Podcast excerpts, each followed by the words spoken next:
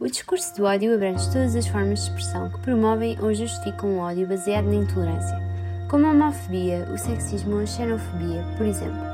Atualmente estamos bastante expostos a este tipo de discurso, devido principalmente às redes sociais e à televisão, nas quais ele se espalha muito facilmente.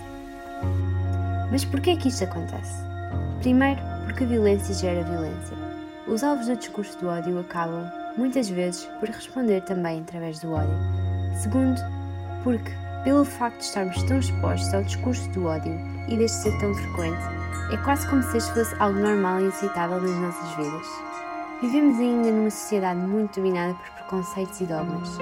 E, se permanecermos indiferentes a este problema, não fizermos nada para o combater, este vai continuar e viveremos numa sociedade dominada pela violência e pelo ódio.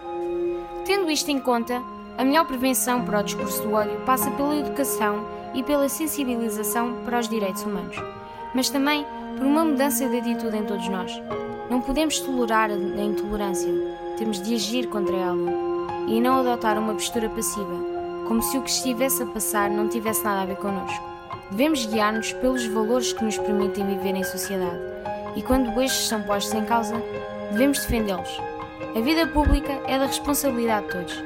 Devemos também mostrar apoio e solidariedade para com as pessoas alvo do discurso do ódio. E se alguma vez fomos nós as vítimas, não podemos responder também com ódio, pois desta forma estamos a promovê-lo cada vez mais.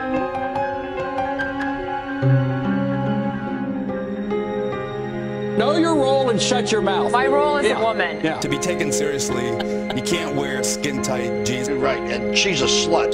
She's a disgusting pig, right? For Donald Trump.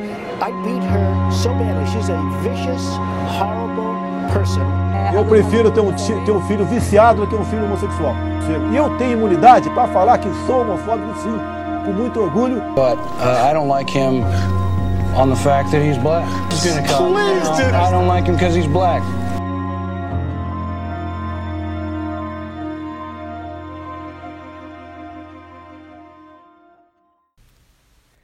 Como prevenir o discurso de ódio? Realizado por Nádia Lopes e Teresa Viegas, do 12º CT3 da Escola Secundária Emílio Navarro, do Agrupamento de Escolas Emílio Navarro.